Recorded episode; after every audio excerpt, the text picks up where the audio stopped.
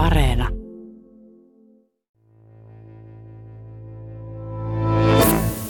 Huikentelevia, kepeitä, hillittömiä, turvattomia. Vallattomia suhteita.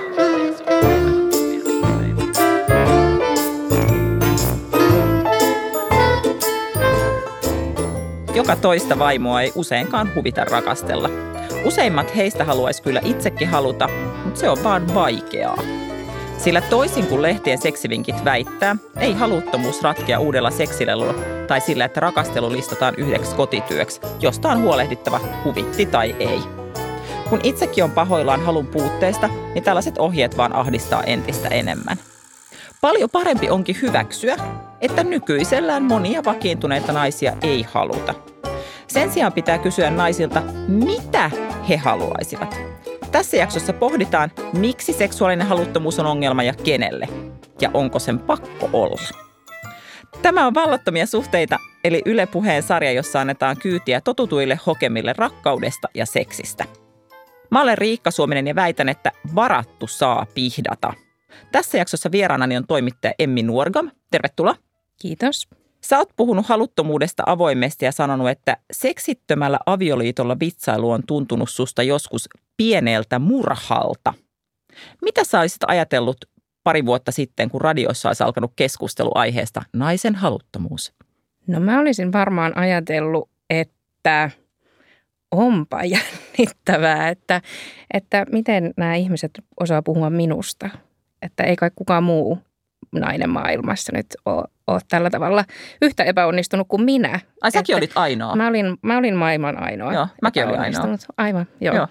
Ja tota, nyt mä just mietin pieneltä murhalta, aika pateettista, mutta Instagramissa tulee näköjään höpöteltyä kaikenlaista. Mutta joo, mä olisin kaivannut muutama vuosi sitten tosi paljon keskustelua ja kokemusta siitä, että, että okei, ehkä mä en olekaan ainoa, koska sitten kun mä puolitoista vuotta sitten hakeuduin ää, seksuaaliterapiaan sen takia, että mä kuvittelin olevani muuttuneeni aseksuaaliksi ja sitten mä halusin mennä käsittelemään tätä aihetta sinne seksuaaliterapiaan, niin olikin vallankumouksellista, kun terapeuttini sitten kysyi, että, että voisiko tässä kuitenkin olla kyse jostain muusta.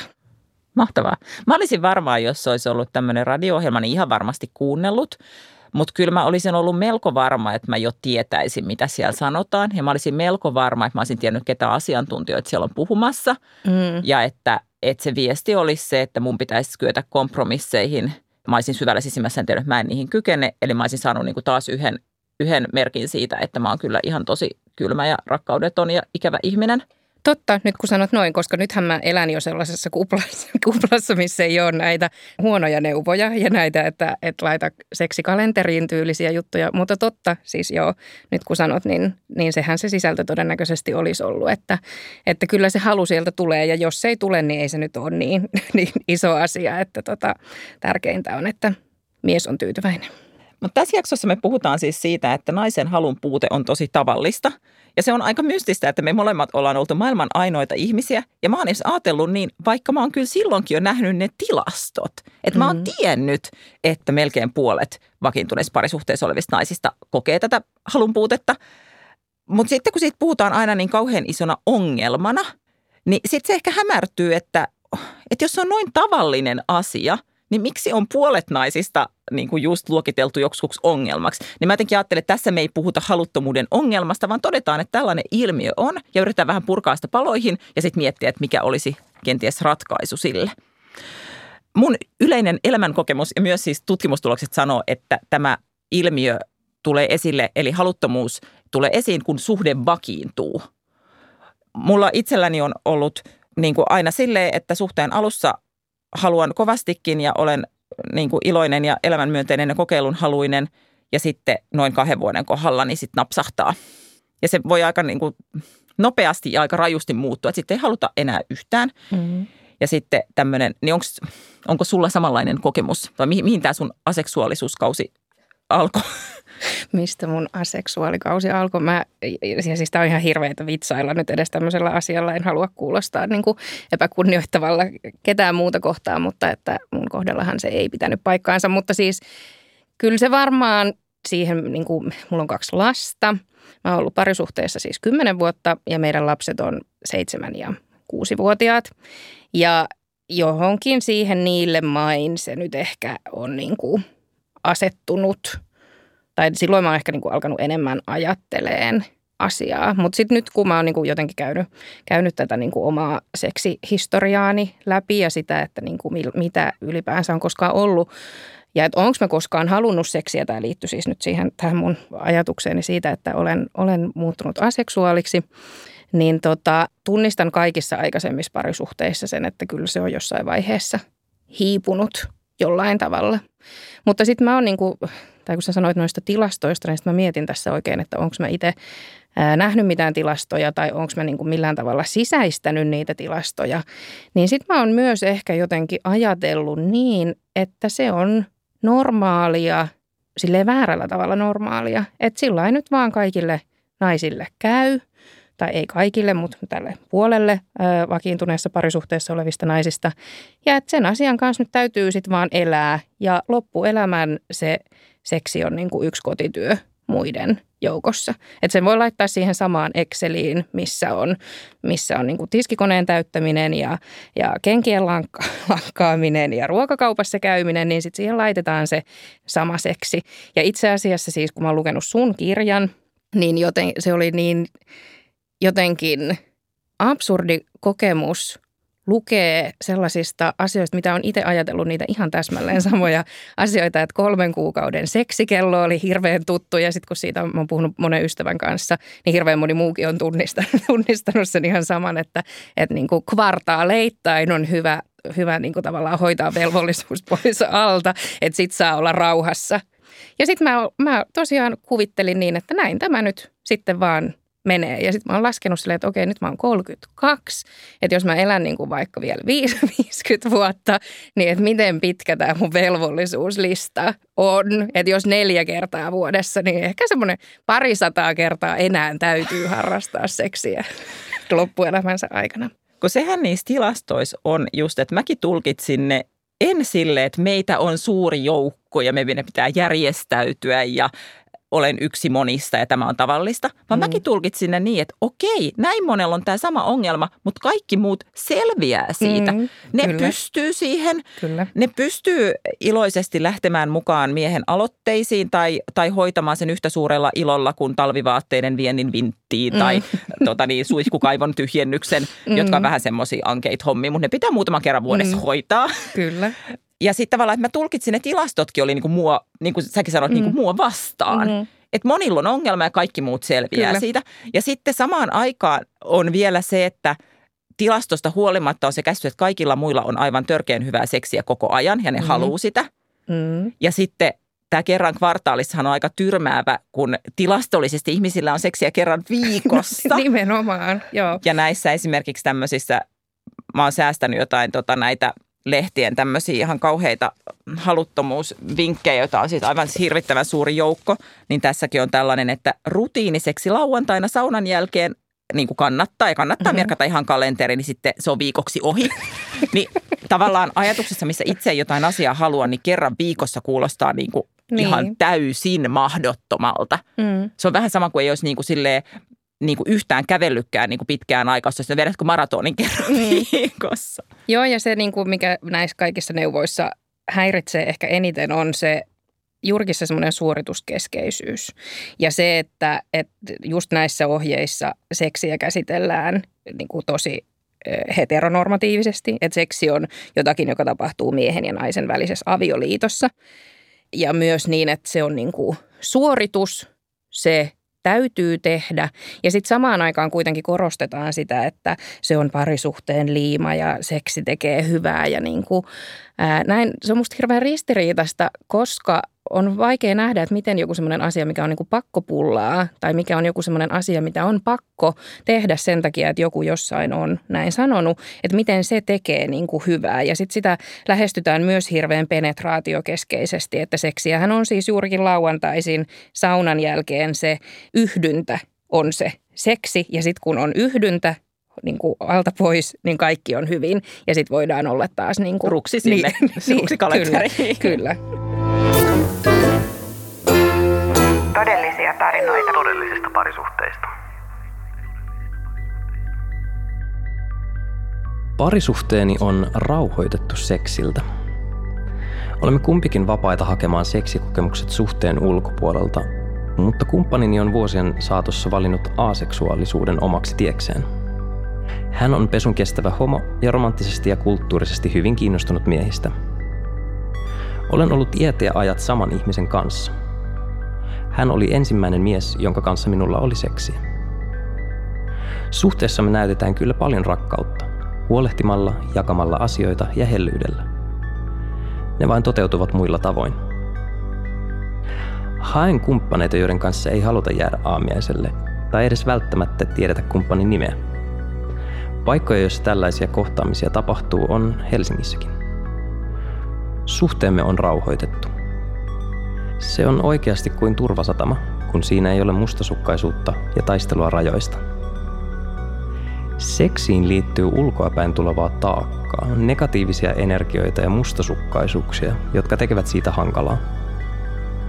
Meillä seksi toteutuu muualla ja parisuhde on pyhä. En ole koskaan pettänyt. Homosuhteet ovat tosi intensiivisiä, koska niiden asetelma on me vastaan muu maailma. Se johtuu vähemmistöasetelmasta. Olen kasvanut aikuiseksi maailmassa, jossa homot olivat rikollisia ja sairaita. Siksi tällaisen suhteeseen latautuu paljon, ja se on arvokas. Seksi on minusta myös hirveän tylsää, jos on rutiinia. Turvallisuus ei kiihota minua. Minun iässäni voi olla sitten vaikka harrastamatta seksiä, jos tarjolla on vain tylsää seksiä.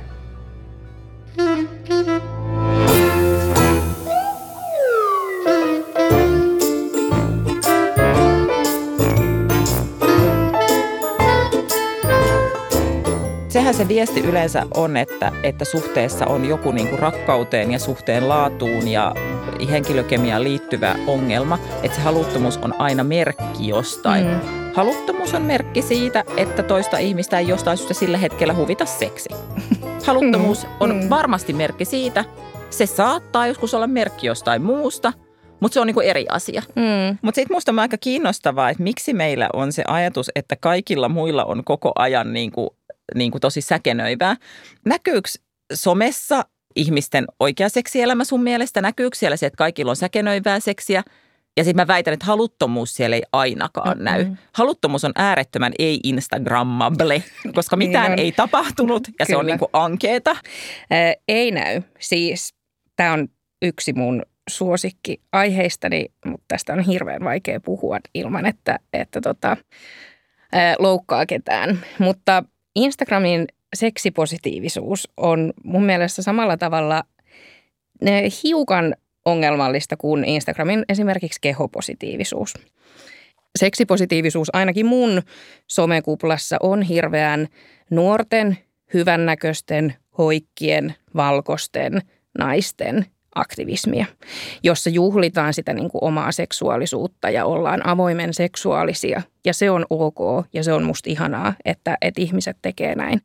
Mutta siitä jää ulkopuolelle myös kaikki se muu. Että sitten jos puhutaan jostain muusta, niin sitten puhutaan usein esimerkiksi seksuaalisesta hyväksikäytöstä tai niin kuin, jostakin muista tosi vakavista aiheista.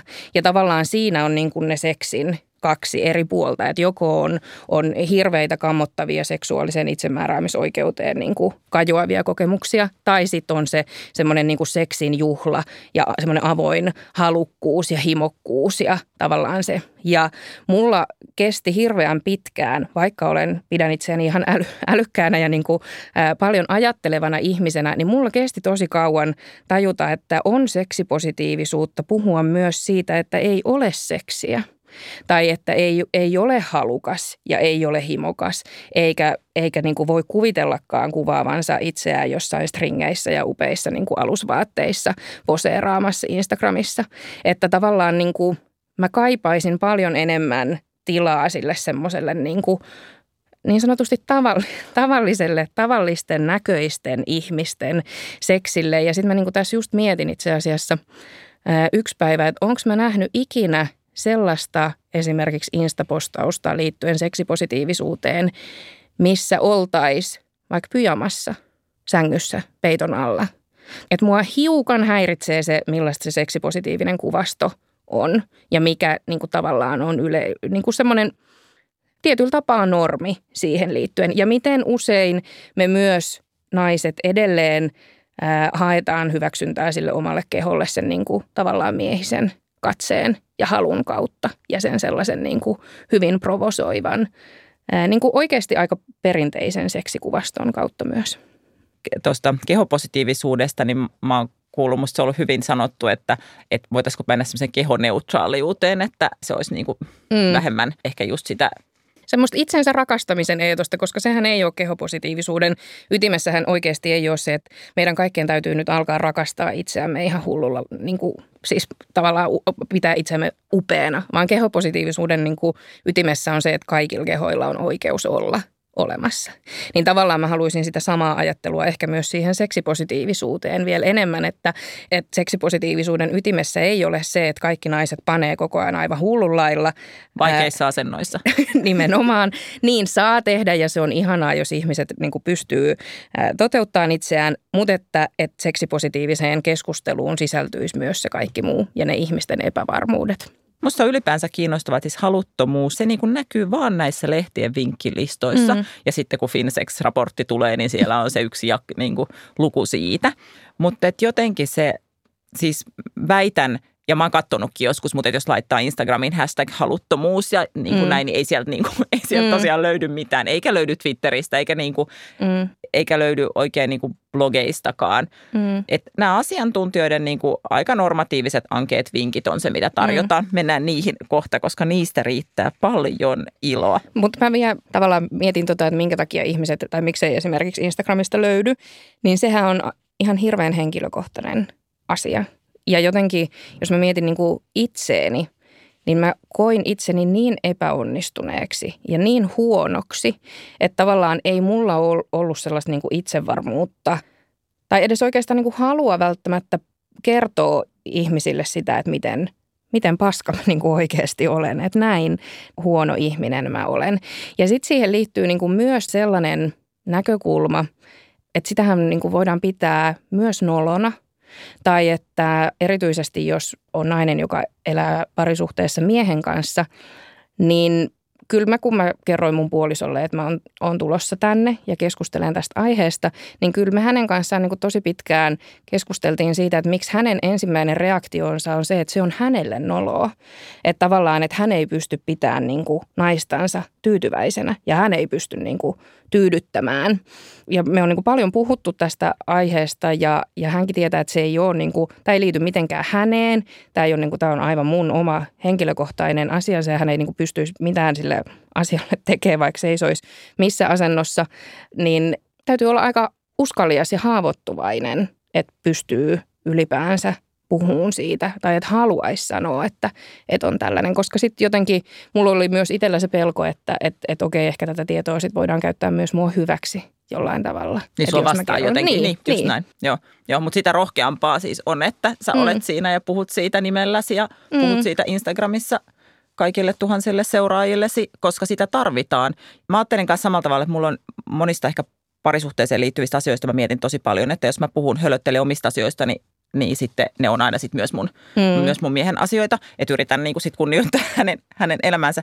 Mutta tästä mä koen, että on niin tärkeä asia. Tämä liittyy nimenomaan vaan muhun, mm. vaikka tietenkin mäkin niin on mm. ajatellut, varsinkin silloin haluttomana kautena, mä ajattelin, että nimenomaan mä piinaan sen elämän, mm. mä pilaan sen elämän mm. ja mä rakastan sitä niin paljon ja Kyllä. miksi mä niin pilaan sen elämän ja siitähän se kivuliaisuus tulee. Mm. Mutta nyt kun mä en enää ajattele, niin mä tiedän, että mä rakastan sitä tosi paljon ja meillä on ihana elämä ja tämä mm. on niin yksi mua ja mun seksuaalisuutta koskeva dynamiikka dynamiikka, niin nyt mm. mä niin kuin erotan sen, että mä puhun tässä itsestäni. Mm. Ja ehkä sen takia, kun tästä ei ole itse pystynyt niin moneen vuoteen puhumaan, niin nyt on ihan kauhea tarve puhua. Mm. Miten tota, kun sä olet rohkaistunut puhumaan tästä aiheesta, niin millaisia reaktioita sä oot saanut siihen? Oikeastaan pelkästään vain positiivisia reaktioita. Ja ihan hirveän paljon kommentteja naisilta, siis nyt kun mä oon erityisesti Instagramista tästä puhunut ja yli 90 prosenttia mun seuraajista on, on naisia, niin toki siinä on myös niin kuin tämmöinen kupla var, varmasti siellä olemassa, mutta että, että tosi moni ihminen on, on laittanut viestiä ja sanonut, että, että hän on itse miettinyt näitä ihan samoja asioita ja että painii niin kuin tavallaan samojen ongelmien kanssa. Ja sitten äh, hirveän moni on myös sanonut, että, että tämä niin kuin haluttomuus on ollut syy sille, että minkä takia on esimerkiksi eronnut. Että se on ollut sellainen asia, mistä ei ole pystynyt puhuun omassa parisuhteessa tai sellainen asia, mitä parisuhteen toinen osapuoli ei ole pystynyt ottaa vastaan. Mä oon eronnut niin kuin- yhdestä suhteesta niin kuin aika pitkälti sen takia, että tuntui helpommalta, kun Mm, ottaa niin. tämmöinen niin kuin, ja Mutta sehän on niin kuin kaikkien vaikeiden asioiden käsittelyä. Tai siis, että eroaminen olisi hirveän paljon helpompaa kuin tosi monen vaikean asian käsittely, mitä jos parisuhteissa ei ole lapsia, on. niin, Mm. niin se on paljon helpompaa kuin tämmöisen niin kuin täysin mahdottomalta tuntuvan niin kuin erittäin kipeän asian Niin, käsittely. kyllä. Joo, ja meillä on niin kuin mun puolison kanssa ollut nyt, tai oli, ei enää ole, nyt, nyt meillä on niin kuin aivan ihana avioliitto, mutta meillä oli ää, hirveän pitkään niin kuin aika iso kriisi ja tämä haluttomuus oli niin kuin yksi osa sitä kriisiä. Ja tavallaan niin kuin oikeastaan siinä vaiheessa sitten, kun me niin kuin pää, pää- päätettiin, että, että okei, nyt meillä on niin kuin kaksi vaihtoehtoa, että joko me erotaan tai sitten me niin kuin puhutaan kaikesta. Että ihan kaikista mahdollisista asioista. Niin tavallaan sitten sen jälkeen, kun oli sanottu ääneen se, että tässä on nyt niin kuin mahdollisuus siihen, että me erotaan, niin sen jälkeen oli jotenkin helpompi, niin kuin ei pelottanut niin paljon enää sanoa kaikkia mahdollisia asioita ja, ja niin kuin puhua, puhua hyvin kipeistäkin asioista. Ja kyllä se puhuminen on niin kuin syy sille, minkä takia me edelleen ollaan yhdessä ja miksi me, minkä takia me ei sitten niin kuin loppujen lopuksi päädyttykään siihen avioeroon, eikä siinä en... Kuulostaa ihan käsittämättömän ihanalta suhteelta. Mm. Kyllä, se on siis. Ja, ja jotenkin niin kuin on semmoinen olo, että ei tarvi enää niin kuin salailla kauheasti jotakin. Se siinä onkin jännä, että vaikka on nähnyt tilaston, että monella naisella on tämä haluttomuus, mutta se oli Mm. siis vähän semmoinen salaisuus. Mm. Ja sitten myös sellainen asia, jota mä alitäystä aina ajattelin, että jos tämä paljastuu maailmalle, sitä voitaisiin käyttää minua vastaan. Mm. Kyllä. Että mä oon tällainen ankea pihtarinainen. Kyllä, ja minä olen huono vaimo, koska sehän on niin kuin edelleen ää, jossain takaraivos kuitenkin semmoinen, niin kuin, semmoinen, että pitää olla hyvä vaimo ja nyt pitää pitää niin kuin miehensä tyytyväisenä ja sellainen niin kuin, tavallaan mitä myös hirveän niin kuin populaarikulttuurihan toi niin kuin sitä toistaa hirveän paljon ja tätä tällaista niin kuin ikuiden, ikuisen rakkauden ja nyt on tämä yksi ainoa oikea puoliso ja niin kuin happily ever after tyylisesti ja nyt jos, et, jos, ei, jos en minä pidän miestäni tyytyväisenä, niin sitten hän menee jonkun muun sänkyyn ja se on sitten minun syyni. Yle Puhe. Vallattomia suhteita.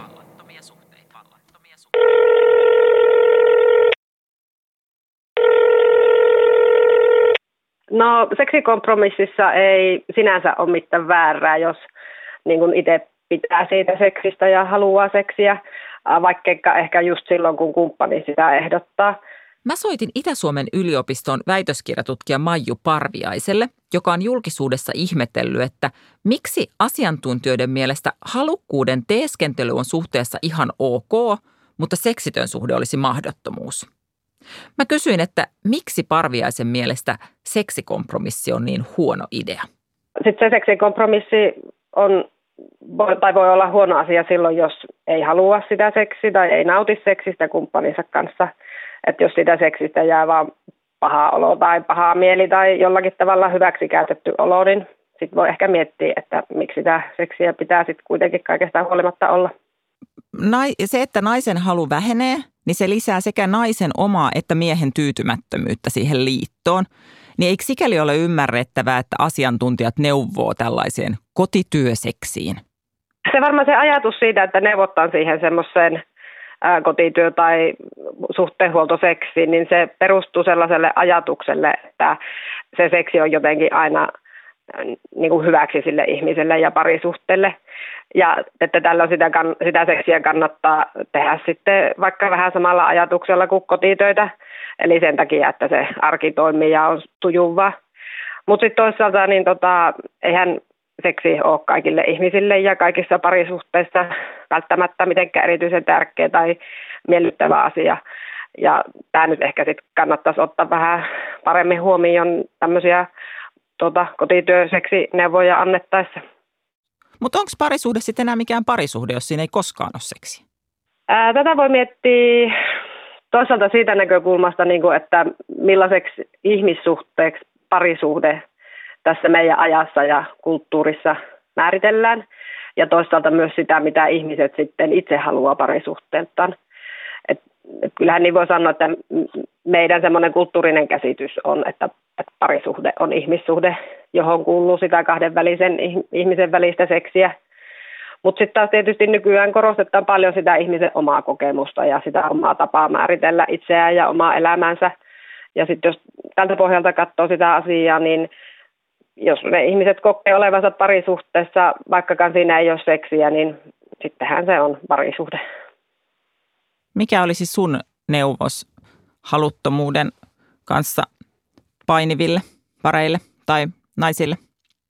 Äh, ihan semmoinen ehkä no ei välttämättä yksin, yksinkertainen, mutta vähän semmoinen simppelimpi on niin kuin haluttomille ja miksei tietysti ihan kaikille muillekin, että ei niin kuin tekisi seksissä mitään sellaista, mitä ei itse halua. Että kuuntelee itseään ja jos keho ja mieli sanoo niissä seksiin liittyvissä tilanteissa, että ei tätä, niin ei sitten suostu siihen seksiin. Koska tota, tosiaan niin sitten pidemmän päälle siihen seksin myöntymisellä, niin sillä on niitä kielteisiä seurauksia.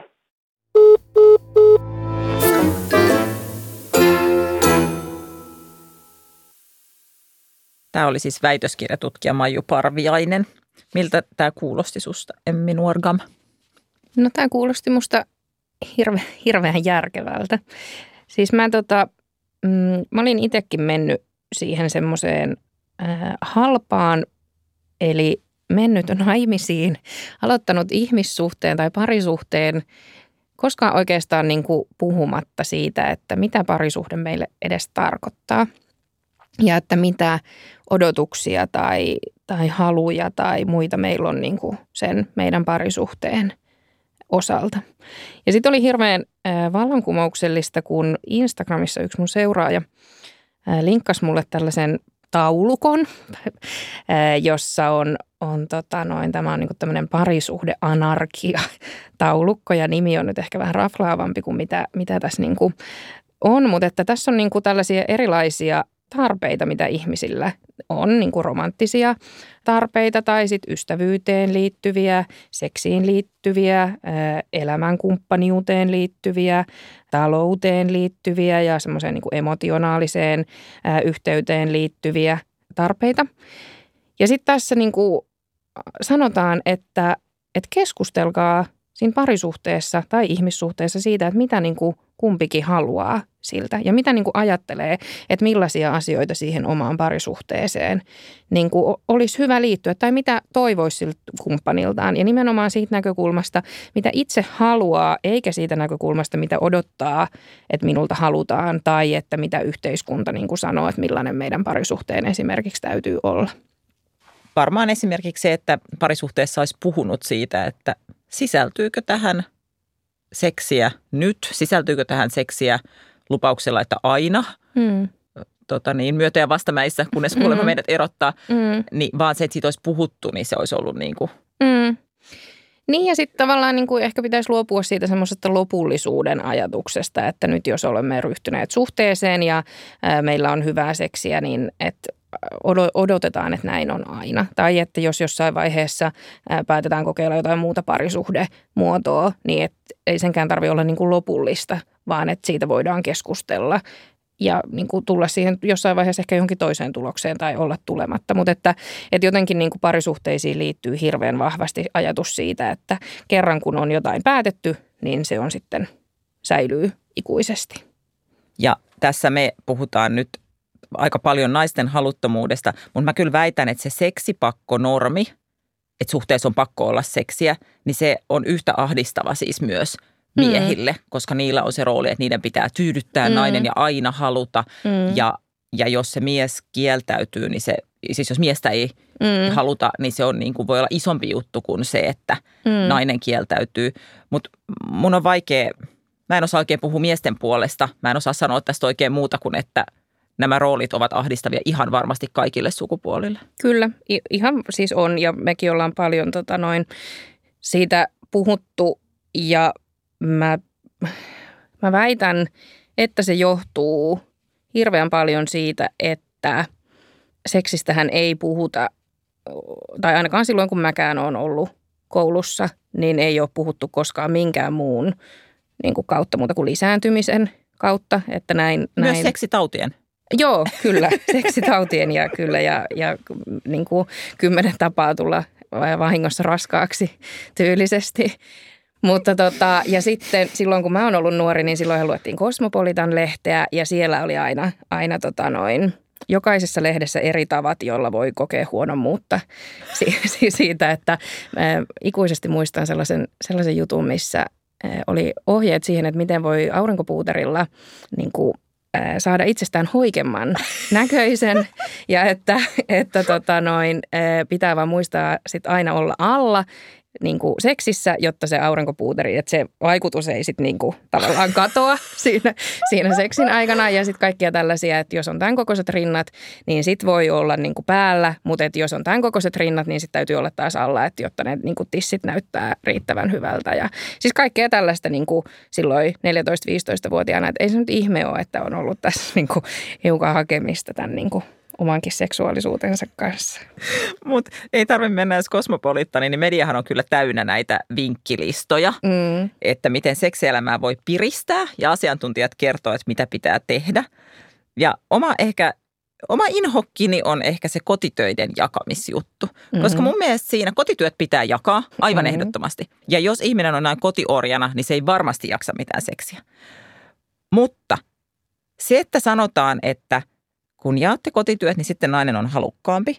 Niin se antaa niin kuin ymmärtää, että nainen kiihottuu jostain vitsin imuroinnista. Tavallaan, mm-hmm. että siisti koti on aina se naisen prioriteettilistan ykkönen. Mm-hmm. Ja se on aivan hullun normatiivinen tapa. Että et se sulkee pois kaikki naisen niin kuin omat seksuaaliset mm. niin kuin villit fantasiat ja ideat, vaan se, että siisti koti, niin siellä emäntä lämpenee. Joo, ja siis äh, puolisoni joskus sanoi, että, että tota, että häntä myös niin kuin miehenä vituttaa nämä neuvot siitä, että jakakaa kotityöt ja, ja tyhjennä tiskikone, koska hänellekin niin kuin jossain vaiheessa tuli semmoinen olo, että nyt hän on tyhjentänyt todella monta kertaa tämän tiskikoneen ja mitään ei silti tapahdu, että mitä tässä nyt niin kuin täytyy tehdä. Että hän oli lukenut ne samat ohjeet. Kallista että, tavaraa, että siitä pitää maksaa vuosikausi. Kyllä, että hän on, käy, on käyty kaupassa ja kaikki on jaettu, jaettu tasan ja että niin kuin silti, silti tota noin, ei auta, että, että myös hänelle tuli siitä niin kuin näistä ohjeista sellainen niin kuin huonommuuden tunne siitä, että, että okei, no että nyt tämän täytyy olla siis hänestä kiinni, että, että kun edes tota lattiakaivon tyhjennys ei saa niin kuin viisaria värähtämään. Mun syyllistävyyssuosikki näistä vinkkeistä tulee kokeneelta naispuoliselta erikoislääkäriltä, joka terveyslehdessä sanoo, että kyse on ainakin osittain naisten laiskuudesta – että seksin Aivan. edelle kiilaa lapset, kotityöt ja harrastukset. Ja sitten tämä lääkäri sanoi, että naisen pitää myös itse tahtoa haluta. On kysyttävä itseltään, haluaako elää haluttomana vai ei. Ja mä voin sanoa, että mä oon vuosien varrella kysynyt itseltäni tämän kysymyksen ehkä 4000 kertaa. Ja vastaus oli, että mä en halua olla haluton. Ja musta on ihan siis samanlainen neuvo, kun sanotaan masentuneelle, että mm-hmm. haluatko olla surullinen? Kyllä. Jos et halua, niin piristys Niin, siitä. niin, ajattelisit positiivisemmin. Joo, silloin kun mä olin masentunut, niin silloin sain tämmöisiä neuvoja muun muassa, että, ostaisi semmoista suihkusaippua, missä on joku energisoiva tuoksu. että sitten kun pesee itsensä sillä greipin tuoksuisella suihkusaippualla, niin kyllä se siitä. Mutta sehän on hirveän yleinen siis se, että seksiin kannattaa ryhtyä, vaikka ei tekisi mieli, koska kyllä se sitten alkaa tekemään mieli. Ja vaikka ei alkaisi, niin kyllä se sitten jälkikäteen ainakin palkitsee. Koska mies on niin iloinen. niin, ilmeisesti kyllä. Mutta tavallaanhan se palkitsikin silloin, kun sai ruksin itselleen sinne, mm. että se nollattiin se seksijuttu. Että jollain kierrolla tavallahan se vähän niin kuin palkitsi, koska sai mm, relata, mutta ei se siis, sehän on ihan hirveä dynamiikka suhteessa. Ja mä uskon, että on ihmisiä, jotka koska mulla on hyviä feministisiä tyttökavereita, jotka on niin kuin, ne ei ymmärrä tätä problematiikkaa. Ne on vähän silleen, että miksi susta on niin vaikeaa se niin kuin avata mm. haarat. Ja musta mm. tuntuu, että ihmisillä on vaan tosi erilaisia seksuaalisuuksia. Toiselle mm. se on tosi helppoa ja toiset mm. lähtee siihen mukaan ja ne ihan oikeasti voi jossain vaiheessa nauttia siitä. Tai toiset oikeasti näkee, että on tosi pieni juttu ja toinen, että on puolisolle iso juttu, niin mm. että se on heidästä hyvä diili. Ja siinä ei ole mitään vallankäyttöä tai ankeeta, vaan se on he, mm. heille helppoa. Mulle se on ihan täysin mahdotonta. Ja, ja, ja musta nämä lehtien vinkit ja asiantuntijoiden vinkit kompromissiseksistä ja muusta ei ota huomioon että ihmisillä voi olla tosi erilaisia mm. seksuaalisuuksia. Ja mulle tuommoinen ajatus, että tullaan puolitiehen vastaan ja avataan vähän haarat, on ihan mm. täysin mahdoton. Mm. Niin ja sitten mä en niinku ymmärrä myöskään sitä, että miksi – että olisiko se sitten niin kuin sen seksikumppaninkaan mielestä nyt välttämättä niin, kuin niin ihanaa, että sellaista edes kannattaisi tehdä, siis sellaista niin kuin puoliväkisin seksiä. Mutta mä väitän, että se on myös persoonallisuus tai temperamenttipiirre, koska mä oon hirveän suorituskeskeinen ja täydellisyyteen niin kuin pyrkivä monella muullakin niin kuin elämän osa-alueella ja koen monista asioista semmoista niin kuin huodommuuden tunnetta ja sitä, että en pysty niin kuin jatkuvasti täydellisiin suorituksiin, niin tämä on osa myös niin kuin sitä mun sellaista niin kuin mielikuvaa siitä, että millainen on täydellinen avioliitto ja koko elämän mittainen tietysti, jossa harrastetaan villiä aamupäiväseksiä aina viikonloppuisin. Ja, ja siis kaikki nämä, niin kyllä, ja siis kaikki nämä pikkukakkos niin kuin ohjeet ja ryhmähaut ja se, että ryhmähaujakso kestää 23 minuuttia, että siinä aikana vanhemmat ehtivät mennä makuuhuoneeseen ja tehdä niin kuin ihmeitä. On ihan sillä että niin kuin, mitä? En mä ainakaan ehdi 23 minuutissa tekee vielä yhtään mitään, puhumattakaan siitä, että jos mä tiedän, että nyt on niin kuin, että sit kun alkaa se, niin, niin se jingle alkaa soimaan siellä, että, että niin kuin, mä oon joskus miettinyt, että tuleekohan semmoinen Suomi-love-jakso, missä Osmo Kontula ja sitten bändi vetää ryhmähaun tunnaria siellä lavalla ja sitten silloin joku pariskunta kertomassa, miten ryhmähau pelasti seksielämämme sitä odotellessa. Sitä odotellessa. Mitä muita ikimuistoisia neuvoja haluttomuuteen sä oot saanut? No mun suvussa on tämmöinen niin kuin lentävä lause, joka on ehkä olevinaan vähän niin kuin huumoria, mutta kun jotakin vitsiäkin toistetaan riittävän paljon, niin siitähän tulee totta. Ja se on ollut siis se, että, että aina pitää antaa ja laskea vaikka kattolautoja, että näin, näin mies pysyy tyytyväisenä. Ja itsekin toteutin tätä niin kuin Monta, Montako monta. lautaa teidän makuuhuoneessa? Äh, nyt meillä ei tässä, tässä makuuhuoneessa meillä ei ole kyllä yhtään lautaa meidän katossa, mutta siellä on semmoinen hirsi, semmoinen poikkipuu, mikä, mikä tota noin, äh, menee siinä keskeltä huonetta, mutta, mutta toisaalta me on asuttu tässä vasta puoli vuotta, että mä en ole sitä, sitä kattoparrua nyt niin kuin aivan hirveästi joutunut tuijottelemaan viime aikoina, mutta että kyllähän se se kulttuuri, missä itsekin on kasvanut, on ollut se, että, että seksi on ensisijaisesti olemassa miehen miellyttämistä varten. Ja että sitten se oma ää, nautinto tulee siinä sivussa, jos tulee. Todellisia tarinoita. Todellisista parisuhteista. Avioliittomme perustuu tosi paljon seksuaaliseen vetovoimaan, miehen ja naisen erilaisuuteen ja yin ja yang kemiaan välillämme. Mieheni osoittaa rakkautta seksin kautta. Se on hänen rakkauden kielensä. Käytännön syistä meillä on seksiä lähinnä viikonloppuisin, mutta on ihanaa olla haluttu koko ajan. Luulen, että se liittyy siihenkin, että intiimialueet ovat yksityisiä melkein häpeällisiä – sitten kun löytyy ihminen, joka todella tykkää minun intiimialueistani, niin se on eheyttävää. Aiemmassa suhteessani ärsytti, kun kumppani ei riitojen vuoksi halunnut minua.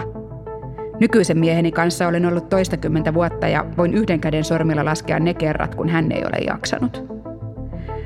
Innostun vieläkin miehestäni, koska muistan, miten näin hänet aivan alussa ja mistä fyysisesti kiinnostuin – kun pesemme hampaita vierekkäin ja hän seisoo siinä pitkänä ja raamikkaana ja minä olen vieressä pienenä ja sirona, niin saan siitä kiksit. Seksi liittyy minulla halutuksi tulemisen tunteeseen. Yritän pysyä fyysisesti hyvässä kunnossa ja haluan, että miehenikin pysyy. Viime aikoina hän on laihtunut ja on kiinnostavaa, kun toisen kroppa muuttuu.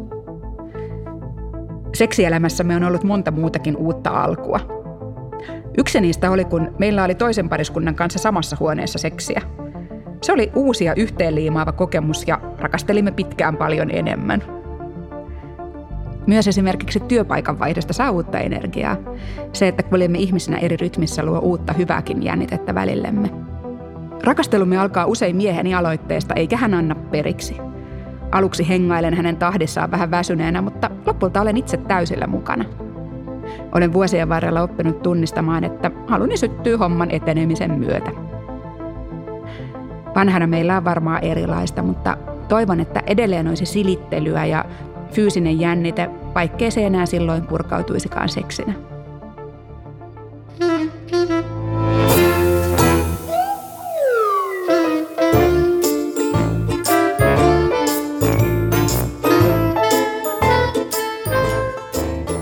Näissä kompromissiratkaisuissa, joita tarjotaan, niin kannattaa olla aika tarkkana. Nykyään nimittäin on niin, että kun naisen halu vähenee, niin se ei vähennä suhteen seksikertoja. Eli toisin sanoen, aika monet naiset harrastaa seksiä, vaikka heitä ei itse haluta. Mä oon itse kokeillut samaa ja tarkoitin tietenkin hyvää, mutta se ei kyllä toiminut. Ja samaa sanoo siis tutkimus, että vastentahtoiset yritykset vaan heikentää molempien tyytyväisyyttä. Ja jopa haluttomuuden käypähoitosuosituskin sanoo nykyään, että ei pidä rakastella vasten omaa tahtoa – ja kyky sanoa ei ja se, että se, joka haluaa enemmän, niin kunnioittaa sitä toisen haluamattomuutta, niin on tosi tärkeää sille, että se seksuaalinen halu säilyisi tai löytyisi mm. uudelleen, jos se on mm. jotenkin vajaa. Niin miltä tämä susta kuulostaa, Emmi Nuorgam? No mun mielestä se kuulostaa hirveän järkevältä. Ja sitten mä jotenkin niin toivoisin, että sitä haluttomuuttakin jotenkin pystyttäisiin lähestyyn siitä näkökulmasta, ei niin, mikä on hirveän yleinen reaktio siihen, että no mitä mä sit voin tehdä, että sä rupeat haluamaan tyylisesti. Että sitten tulee paine siitä, että okei, että nyt mun täytyy osata eritellä, että mitä mä haluan, jotta toi toinen ihminen voi nyt sitten jotenkin yrittää niin kuin toteuttaa ne asiat. Vaan ehkä enemmän niin kuin siitä näkökulmasta, että hei, että mikä on – sun mielestä kuumaa ja mitä sä haluaisit tehdä. Ehkä niin, että onko sen pakko liittyä sitten aina siihen parisuhteeseen sen halun tai että voiko, saako parisuhteessa puhua vaikka jostain muista ihmisistä tai siitä, että jos halut kohdistuukin johonkin toiseen ihmiseen tai että, että onko niinku vaikka ihastuminen sallittua koska sitähän tapahtuu joka tapauksessa, halus ihminen tai ei. Että se, että jossain parisuhteessa joku toinen sanoo, että sä et saa ihastua, niin sehän ei niinku tarkoita sitä, että se jotenkin nyt yhtäkkiä vaan lakkaisi lakkais tapahtumasta. Että jotenkin niinku ehkä sellaisesta jostain semmoisesta niinku omistamisen tarpeesta tai sen naisen halun omistamisen tarpeesta pitäisi jotenkin pystyä niinku luopumaan. Ja siitä, että sen ei, sen ei aina tarvi olla niin jotenkin orgasmikeskeistä ja – tavoitteista, ja, vaan että se niin kuin voi olla paljon muutakin. Mulle itsellenihän myös ihan jotenkin täysin ratkaisevaa oli se, että mä niin kuin sit sanoin miehelle, että sä oot ihan täysin vapaa toteuttamaan seksuaalisuutta ihan missä vaan muualla. Mm.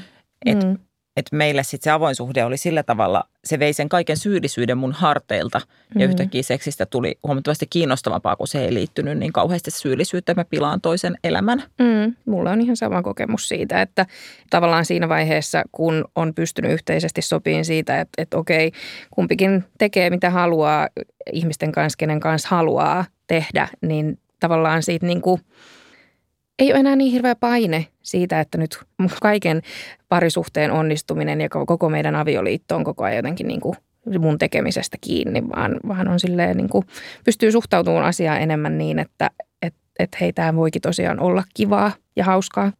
Ainakaan mun elämässä se ei todellakaan ole aina ollut sitä. Niin, joo, ei munkaan. Mutta jotta tähän päästään, niin siitähän on pakko puhua siitä halun puutteesta. Eli naiset eivät siis keskimäärin kerro sitä kumppanilleen. Eli Finsex-tutkimuksen mukaan miehet ei tiedä siitä naisen halun puutteesta. Ja tämä on musta se kohta, jossa vastuuta oikeasti on myös niin kuin haluttomilla mm. naisilla. Että mm. on pakko kyetä, vaikka se aihe on ihan tosi vaikea, niin on pakko kyetä avaamaan suunsa, koska muuten mitään hyvää ei voi tapahtua. Mm. Mä testasin monta vuotta, tapahtuuko jotain, jos ollaan silleen, että ongelma ei olekaan ja katsellaan varpaan kärkiin. Testasin teidän puolesta, mitään hyvää ei tapahdu, niin kuin vähennä vaan kauheita asioita. Mm. Eli kokeilkaa tässä toista tapaa, avatkaa suunne ajoissa. Mm. Tavallaan sehän on myös se, ne, ne mallit, mihin me kasvetaan ja ne roolit, mihin me kasvetaan ja se, mihin niin kuin valtaosa parisuhdehuumorista tai vitseistä perustuu sille, että mies haluaa seksiä ja nainen ei halua seksiä, joten on myös varmasti paljon olemassa sellaisia naisia, joille ei tule koskaan mieleenkään, että tässä voisi olla nyt jotain ongelmallista tai että tästä ylipäänsä pitäisi pystyä puhumaan ääneen.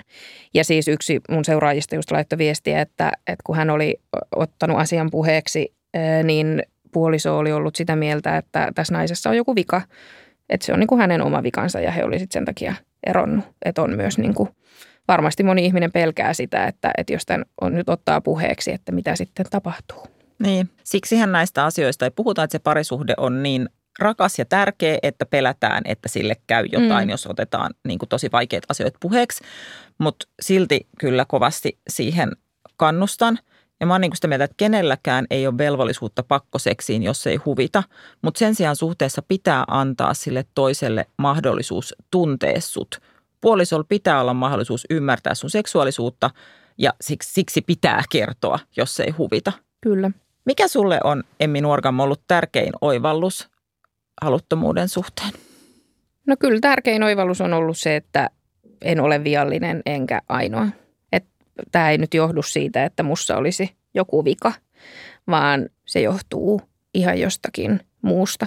Ja sitten myös se, että mulla oli pitkään sen jälkeen, kun meidän lapset oli syntynyt, niin semmoinen olo, että tämä ei niinku kuulu mulle. Että mä oon niinku, nyt olen äiti-ihminen ja sitten kun laskin niitä loppuelämäni suoritusseksikertoja, niin jotenkin ajattelin, että tällaista äitien seksielämä nyt vaan on, että se ei ole kauhean tyydyttävää eikä se ole kauhean kuumaa eikä se ole niin kuin kauhean kiihottavaa ja että, että ylipäänsä se ajatus siitä, että minä äitinä voisin olla jonkun mielestä kiihottava, niin sehän oli aivan hirveä. Mä olin niin kuin jotenkin, että ei missään nimessä, että hyvänen aika sentään, että, niin kuin, että ei tämmöinen voi niin kuin missään nimessä olla mahdollista, että äitinä seksi on nyt sitten tämmöistä kotityö niin kuin, juttua.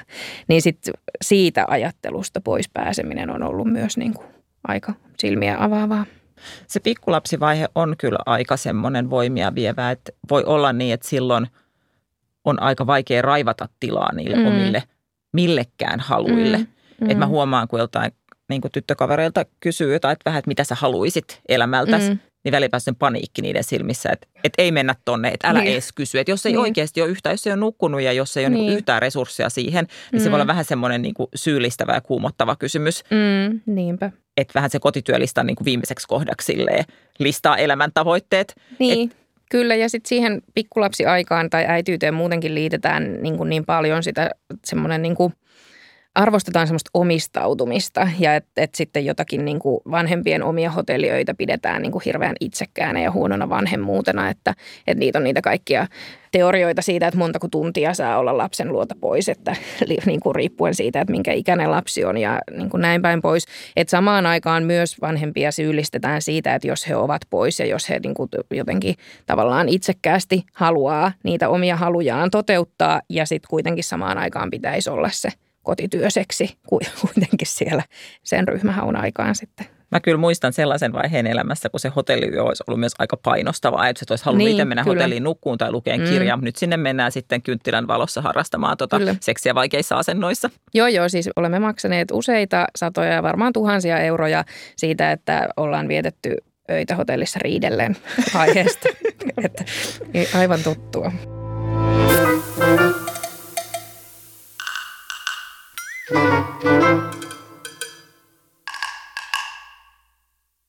Tämä on vallattomia suhteita ja mä oon Riikka Suominen.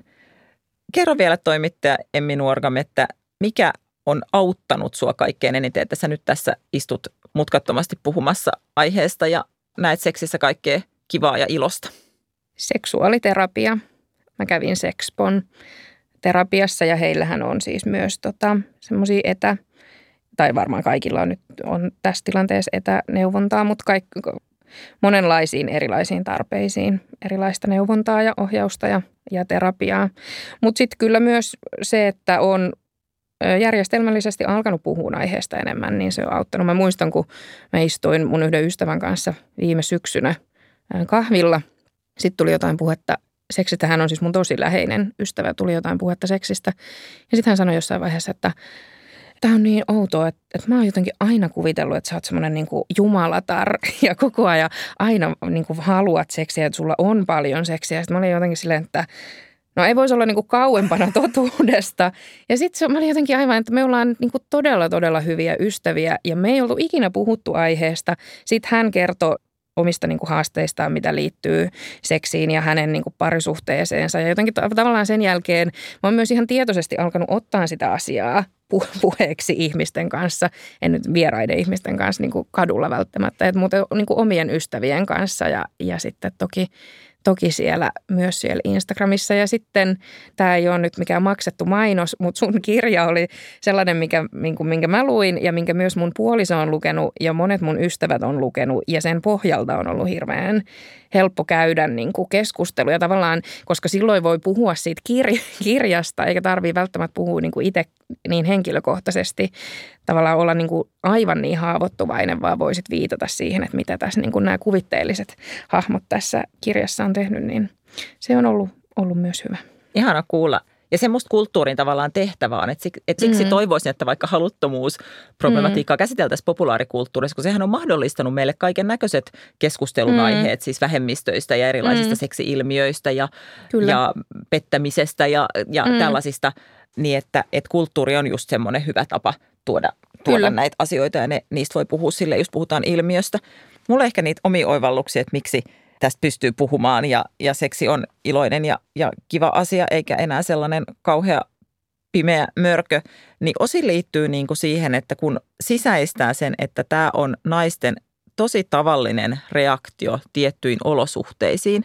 Tämä ei liity niin kuin yhden riikan ankeaan pihtariluonteeseen, vaan tämä on niin kuin joku semmoinen parisuhteinen dynamiikassa on jotain, mm. joka johtaa tosi monilla naisilla tähän samaan reaktioon.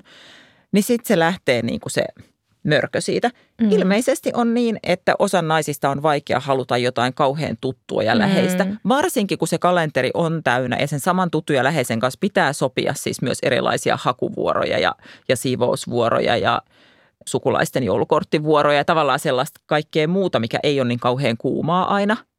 Niin se suhteessa on semmoista niin kuin jotenkin semmoista painolastia. Mutta sitten kun sen tilanteen hyväksyy, niin yhtäkkiä voikin laittaa kaiken sen energian – niin sen miettimisen, että mitä oikeasti itse haluaa. Ja jos se on sitä, että sä luet hotellissa yksin kirjaa, niin tehdä se. Mm, se ei ole pois puolison selkärangasta, että, että tekee niitä asioita, mitä eniten itse haluaa.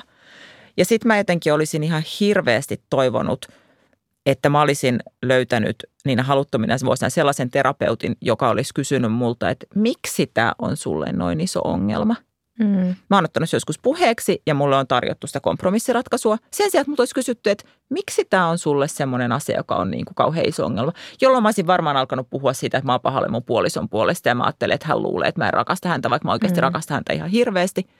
Ja sitten se terapeutti voinut kysyä, että miksi sä luulet, että se luulee noin? Onko se kertonut että sä rakastat sitä? Mm. Ja, ja sitten tavallaan tästä olisi alvoittu aika vähän niin kuin nyppiä, että, että miksi mä olin kasvattanut siitä päästäni sellaisen koko elämää varjostavan asian. Ja sitten mä toivon, että multa olisi kysytty, että onko sä joskus nauttinut seksistä? Ja mitä sä tarvitsit nyt, että sä voisit nauttia siitä? No sit mä olisin varmaan vähän kakistelle ehkä, niin kuin sanon, että toki olen nauttinut, ehkä vähän kakistellen saanut esille jotain, mikä voisi innostaa mua siinäkin tilanteessa.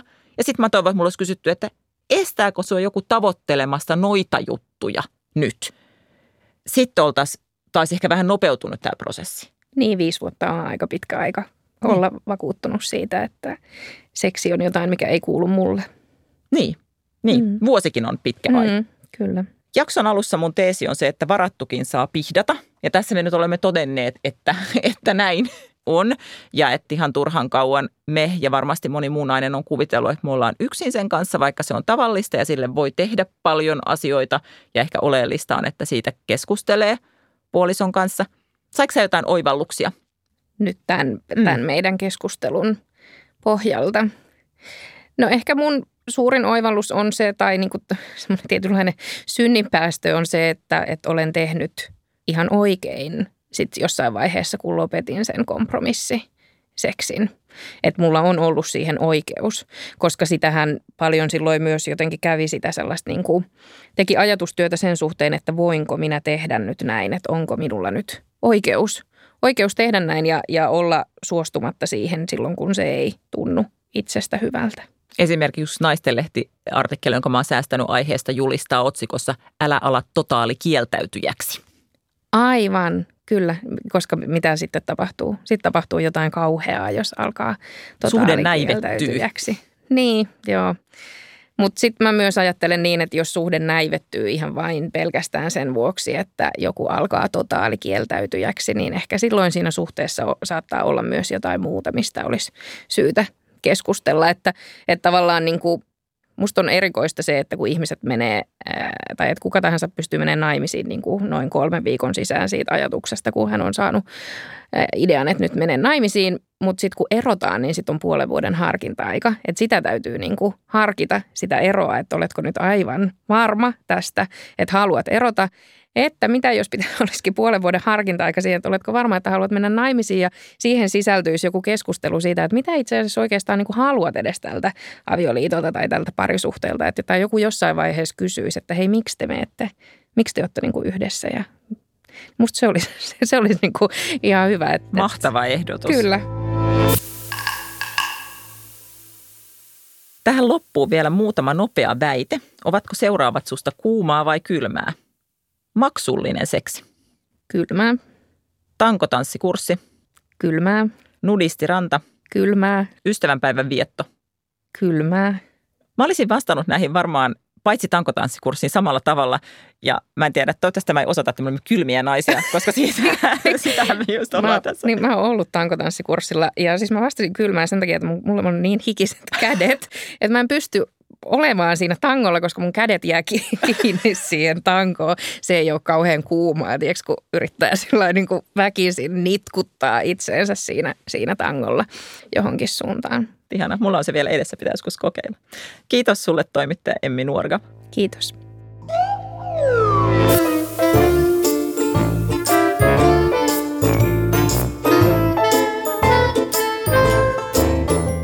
Tämä oli Yle Puheen kesäsarja Vallattomia suhteita ja mä olen Riikka Suominen. Mä jatkan mielelläni keskustelua aiheesta Twitterissä aihetunnisteella hashtag vallattomia suhteita. Ja kaikki sarjan jaksot löytyy Yle Areenasta. Instagramissa on äänestys siitä, pitääkö suhteessa antaa, jos toinen sitä haluaa. Mä suosittelen lämpimästi käyttäen kesäpäivästä tunnin sen miettimiseen, minkälaista seksikästä meininkiä elämäänsä kaipaisi, jos mikä vaan olisi mahdollista. Ehkä se onkin mahdollista, koska jonkun kanssahan se Javier Bardemikin kuitenkin vehtaa. Pankaa ranttaliksi, kuullaan taas. Moikka!